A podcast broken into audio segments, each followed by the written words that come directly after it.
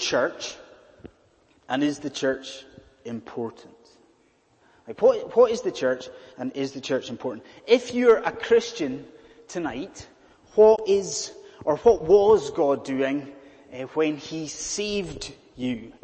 Is God's purpose just to kind of save random sort of individual people from different parts of the world over different centuries? Is that what He's doing? Or is God doing something else? Have you, if you're a Christian, been saved into something? Have you been saved to be a part of something? Is God's actual, is His redemptive plan, the big picture here, is God's plan to build something, not to save individual people, but to build something, build something marvelous and incredible? Is that what God's doing? What's the church? And is the church, is it something that's important or not? This evening, we come to uh, an Old Testament prophecy here concerning the city of Jerusalem. Now, what we know, of course, is when we've got such a section in the Old Testament that is dealing with the city of God, what we know is that it has relevance for us as a, a, corporate group of believers. You come to a section of scripture concerning Jerusalem, in the Old Testament, what you know, what you see are God's plans, God's purposes for, wait a minute, there's application for us as the church of Jesus Christ. Now, if you just look at your Bible in front of you, you'll see that this chapter splits into two parts. Okay, like you can kind of fold it over if you want this chapter. Like you've got in verse 1 to 5, if you see it there in front of you, you've got, first of all, Zechariah's vision, a vision that he has. But you'll also notice that you've got something different too. Like, see the section from 6 to 13 there? That's not a vision.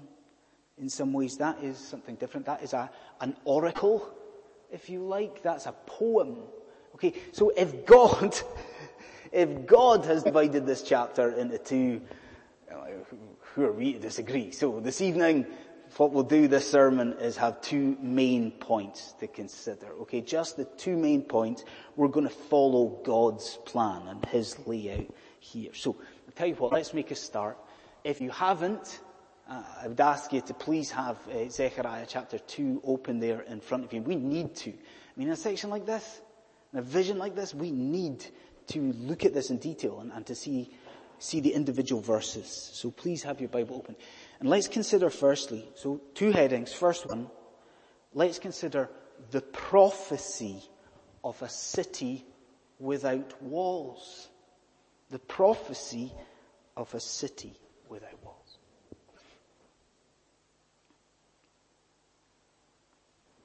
Okay, surely by now, uh, we've been in Zechariah for a little while. Surely by now, if you've been here for, for this sermon series, you are getting to grips, we're all getting to grips with the historical setting, aren't we, into which this vision, these visions come. This is the 6th century BC, and God, through the prophet Zechariah, is bringing a message, and he's bringing it to his people. Now what do we know about the people? The people have recently returned from exile captivity. What else do we know about them? Remember this? We know that this message is delivered to the people as they stand amongst the ruins of Jerusalem. Now, we know, don't we, that Jerusalem itself was incredibly important to the Old Testament people of God, wasn't it? I mean, Jerusalem, the city, was the focal point for the people. Know, it was the, the, the Davidic capital, wasn't it? It was the geographical center. More than that though, Jerusalem itself was also the spiritual heart of the people of God, wasn't it? Why? Why? Because God dwelt there, didn't he? That's where the, the temple was. So do you see this? Do you see that a prophecy in Zechariah chapter 2 concerning the city? You know, concerning Jerusalem? The people. Wow. You know, the people would meet us with enthusiasm, with interest. What was God going to say to us about Jerusalem? That's the question we've got to answer. What is it God's saying? what does Zechariah see here? If you would do me the favor, look at verse 1 here. You know that this prophecy begins with Zechariah seeing who? It's a man with a measuring line in his hand. Um, does that, I don't know, does that ring a bell? Do you remember in the previous chapter we've seen a measuring line? A measuring line being stretched out over Jerusalem. Do you see what a measuring line is? Like if you can, you know, can you picture a, a builder or a contractor ready to begin a building project? That's what we're dealing with here. This man with a measuring line, do you see what he's about to do? He is about to begin the building, the rebuilding of the city walls of Jerusalem. That's what he's about to do. But look, no sooner has Zechariah seen this man than what happens? The man is interrupted. Now, I, I, I get this. It's, it's, it's, it's quite difficult to differentiate the characters in this vision, isn't it? But you need to know that what we've got are three angels here. You've got this, see the man with a measuring line? He's an angel. Got him? And then, do you remember the Fernanda angel we had? Do you remember that? There's an angel that accompanies Zechariah through these visions and interprets everything that he sees. That's the second angel. But there's a third. See, there's a third one who is in verse 3 simply referred to as another angel. Okay? And it's that third angel you need to think about because that third angel, he has a message for this man with a measuring line. And do you see what the message is? He says to this man with a measuring line, no, no, no, no. Put your measuring line away. Halt, get rid of that measuring line. Do you see verse 4? He says, run, tell that young man Jerusalem will be a, a city without walls. We don't need your measuring line. Get rid of it. Now we're seeing the picture building up here. I wonder though, tonight do you see what's going on here? Do you see the message? This man with a measuring line here is making an assumption. What's he assuming? Do you get it? He is assuming that Jerusalem will be built up according to conventional wisdom, isn't he? He's thinking, I'll get the measuring line out, we'll build up the city walls. Jerusalem's going to be a city like any other. It'll be a city built up according to worldly ways. And do you see what's happening here? God is stepping in. He is sending this angel and he is saying, no, that is not what is going to happen. Forget your measuring line. Put away. Jerusalem will be built up in an entirely different way. And let me pause on that. Friends, do you see the lesson for us as a congregation? Like, given the, the spiritual darkness of London, and given the spiritual disinterest of, let's say, the, the rest of the United Kingdom, like most evangelical churches are, are really saying, well, okay, what are we going to do about this? Like our churches are dying. Like how do we, how do we grow the church? That's what evangelical churches are asking. Now the danger with that is that we make the same mistake as this man with measuring line. We think, ah, we build according to conventional wisdom.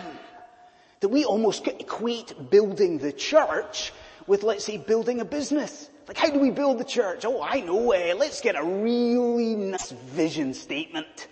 And let's invest an awful lot of money in a slick publicity campaign. And let's make our services a little bit more user friendly. Get some people in here, make them feel comfortable.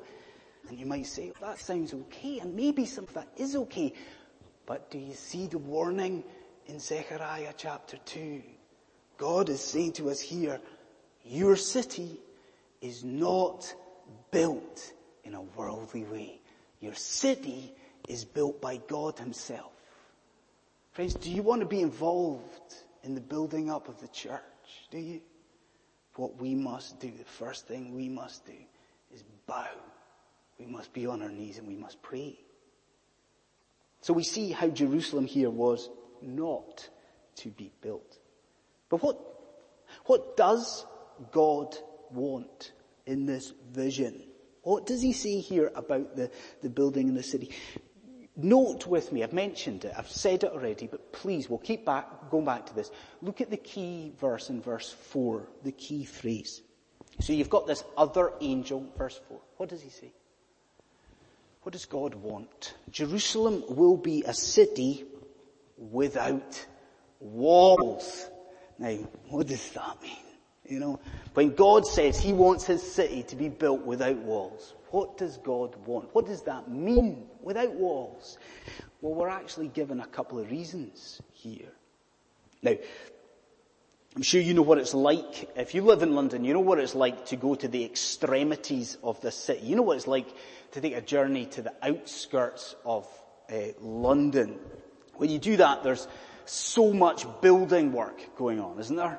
Like all these sort of former greenfield sites and brownfield sites that are just like that. Suddenly they become a sort of a building site, like London. Uh, like the population is growing rapidly. It's, it's, you can see it like it's a city that's kind of sprawling out into the countryside, isn't it?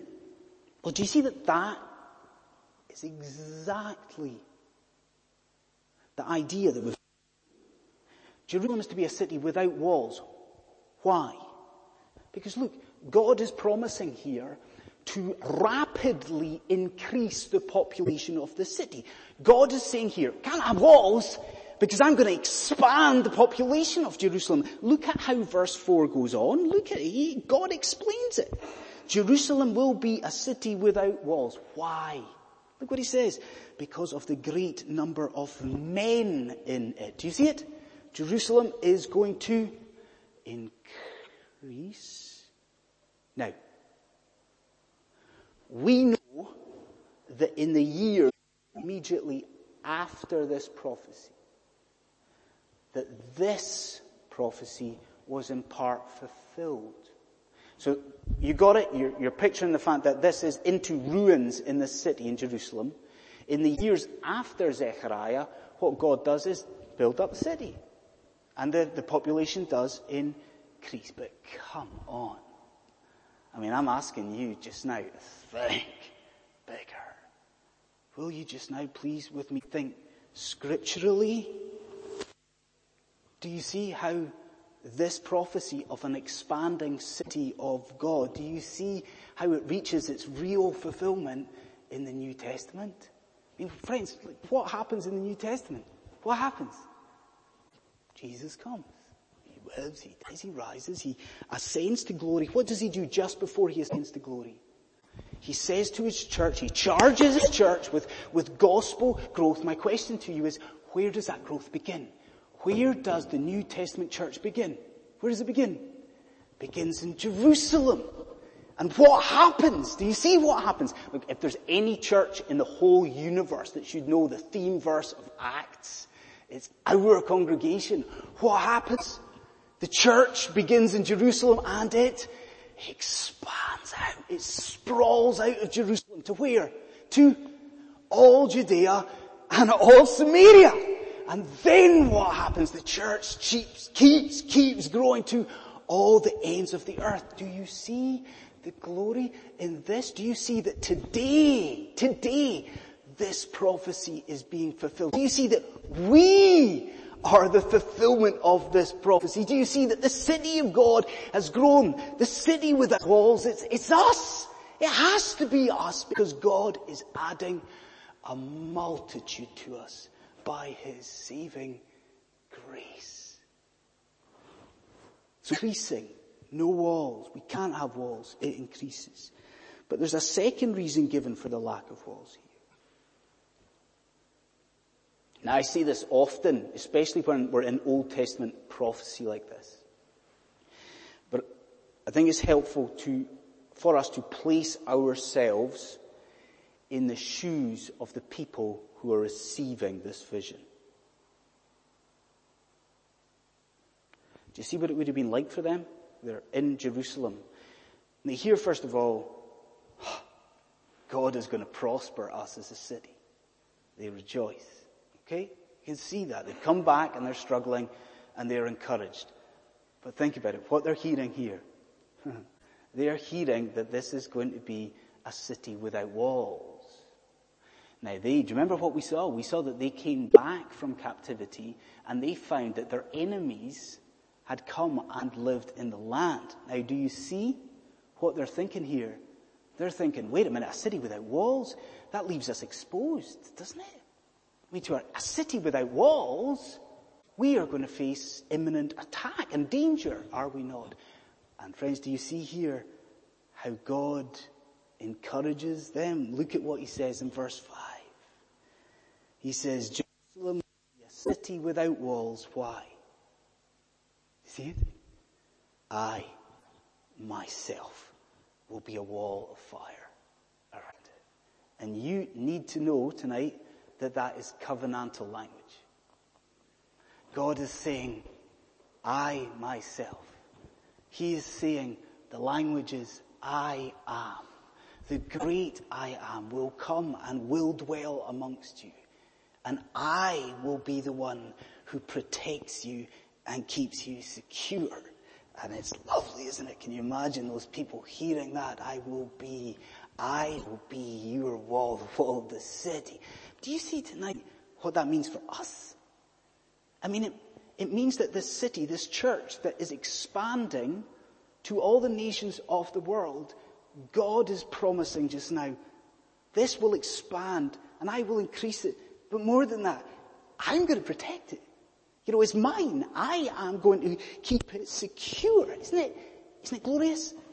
But more than that, when you take this section, this vision all as a, a here, are you not left breathless? I mean, do you not wonder anew at God's redemptive plan? The, the scale of it, and, and, and the majesty of what God, you see, He's not just saving you.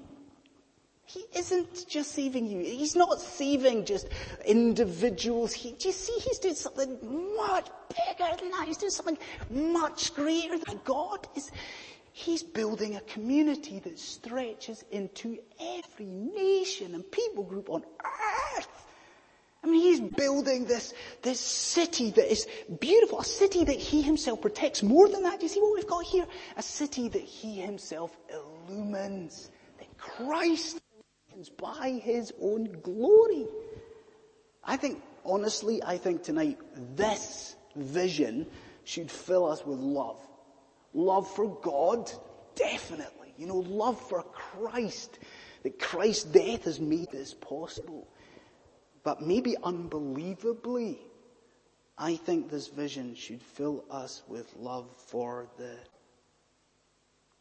church of Jesus Christ itself.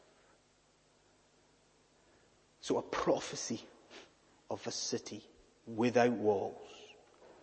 Secondly, remember two headings. This is the second heading. Note the implications of a city without walls. We've seen a prophecy.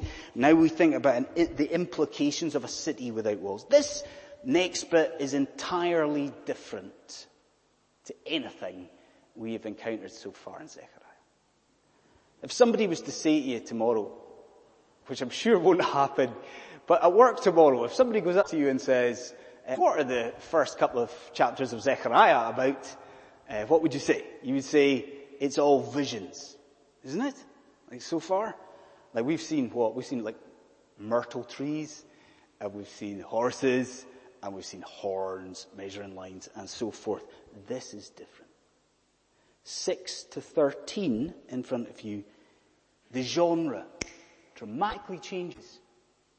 And now what we've got is a poem. Okay, this is an oracle. This is a proclamation from God, and it's a proclamation in two parts. Okay, so firstly, first of all, note this.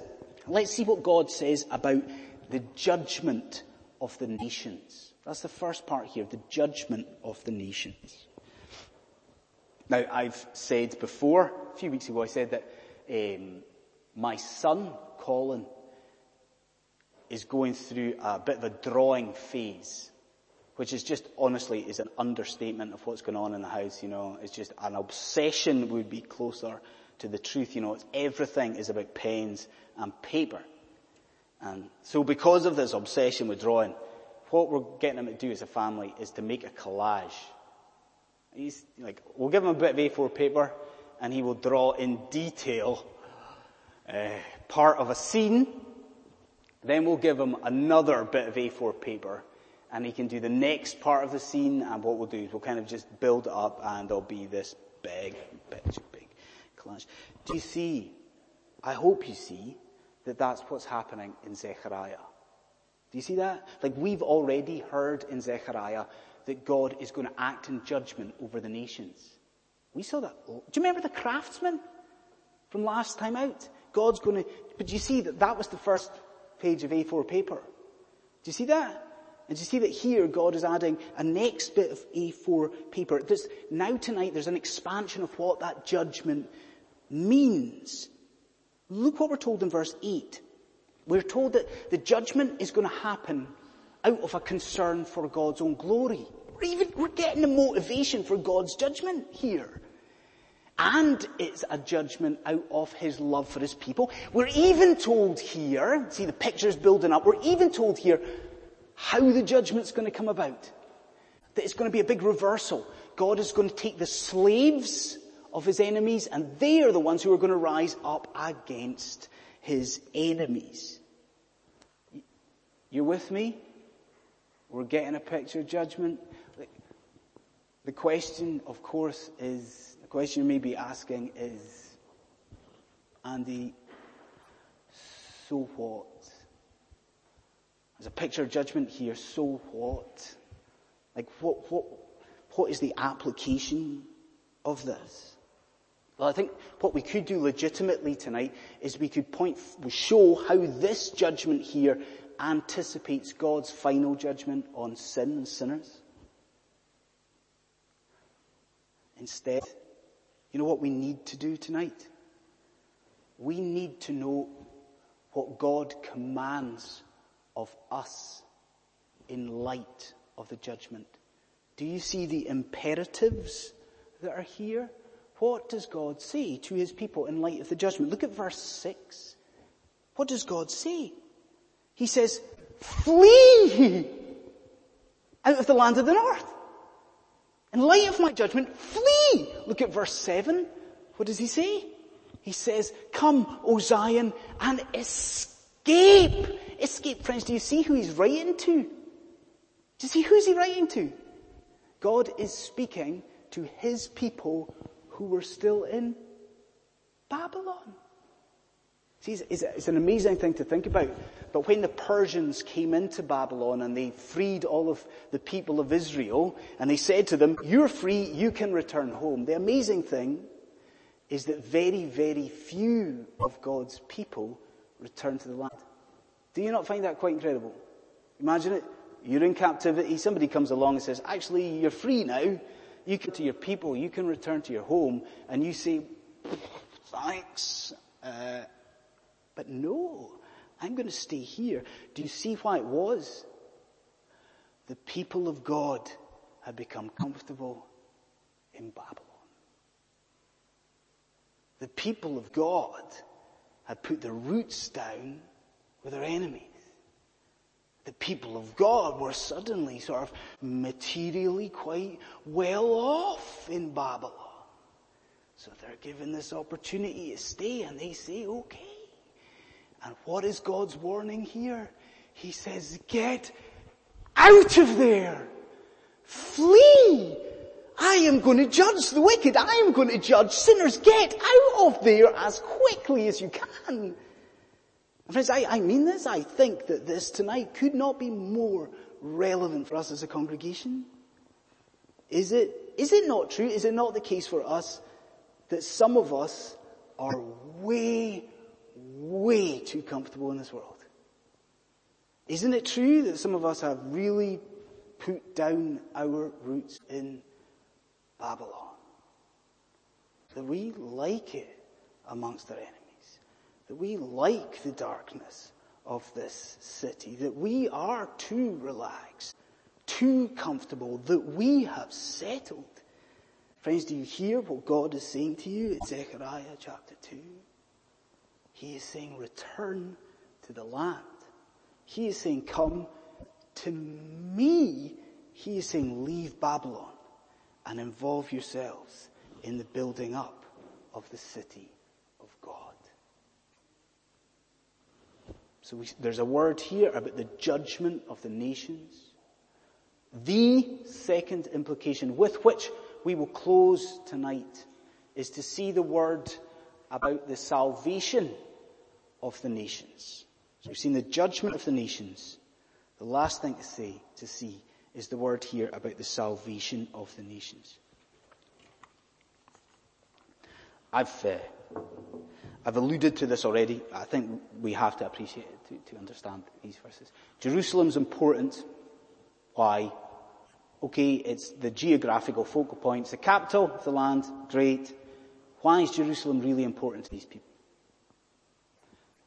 Because this is the dwelling place of God. So they're dejected, they are miserable, they are crying in the ruins of Jerusalem, not because they've lost their homes. They're crying because the temple of God has been destroyed and it is in ruins. God's abandoned them, so they think. So what we need to see is that the very close of this oracle from verse 10 to 13 is the peak. Man, is the apex and the high point of everything that's said here. Why? Why is 10 to 13 so important? Because here the people learn that God hadn't forsaken them.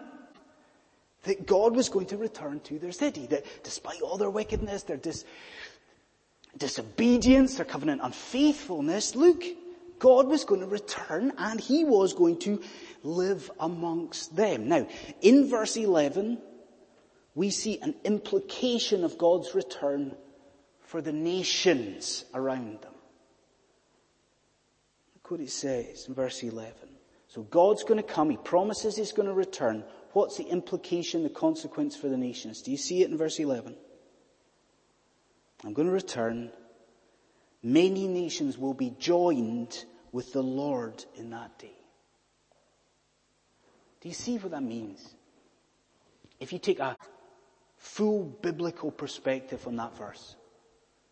It means that it was always God's plan, always God's plan for the nations to inhabit Jerusalem. Always his plan. Now, I'm scratching my head.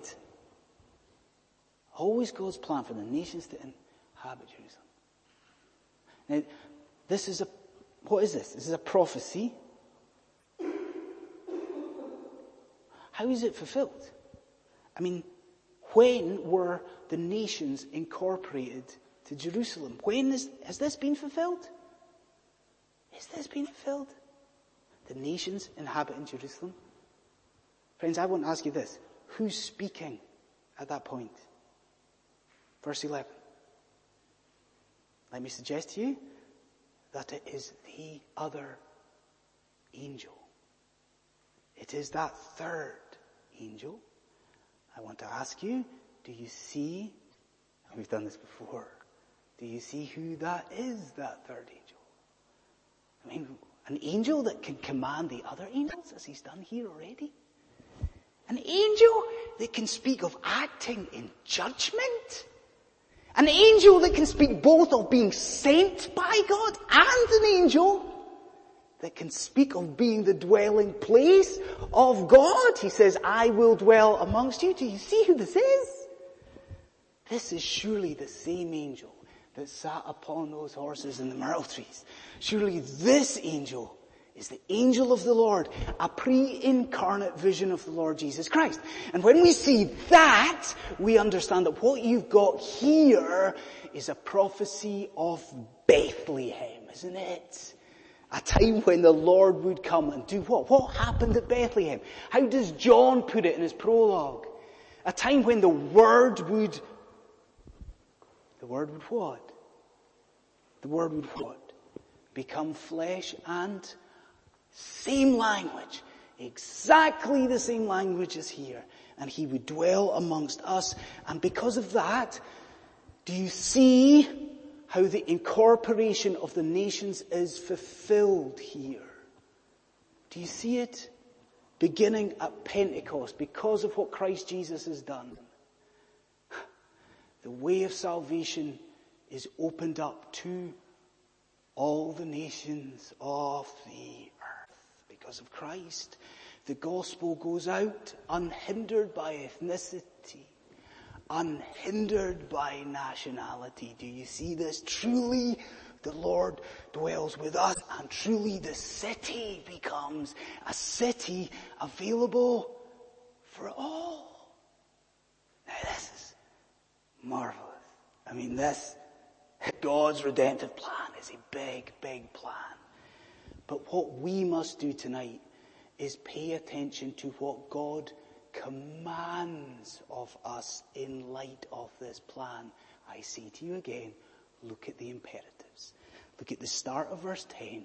Look at the start of verse 13. What are you told to do? In light of this plan, shout and be glad. Verse 13, what are we to do? We are to be still before the Lord. Do you see? It is, it is postures, it is expressions of worship given the plan that God has for the nations in salvation. Tonight we are to worship Jesus. That's what we are supposed to do. We are to delight in our God. Friend, I ask you this evening, do you in Zechariah see more clearly the wonder, the majesty of the church? Do you see that? Do you see that? Do you see what it is that you are a part of? Do you see that God hasn't just saved you individually? You're not just saved in that. You are saved into something incredible. Tonight, I, I think for all its faults, and they are many, as Christians, we should love the church. For it is something you see here that is planned by Jesus. It is something purchased by his blood. Friends, we rejoice. We are not individuals. What are we? We are a people. Is that what we're going to say? We are a city. A city without walls. Let's pray.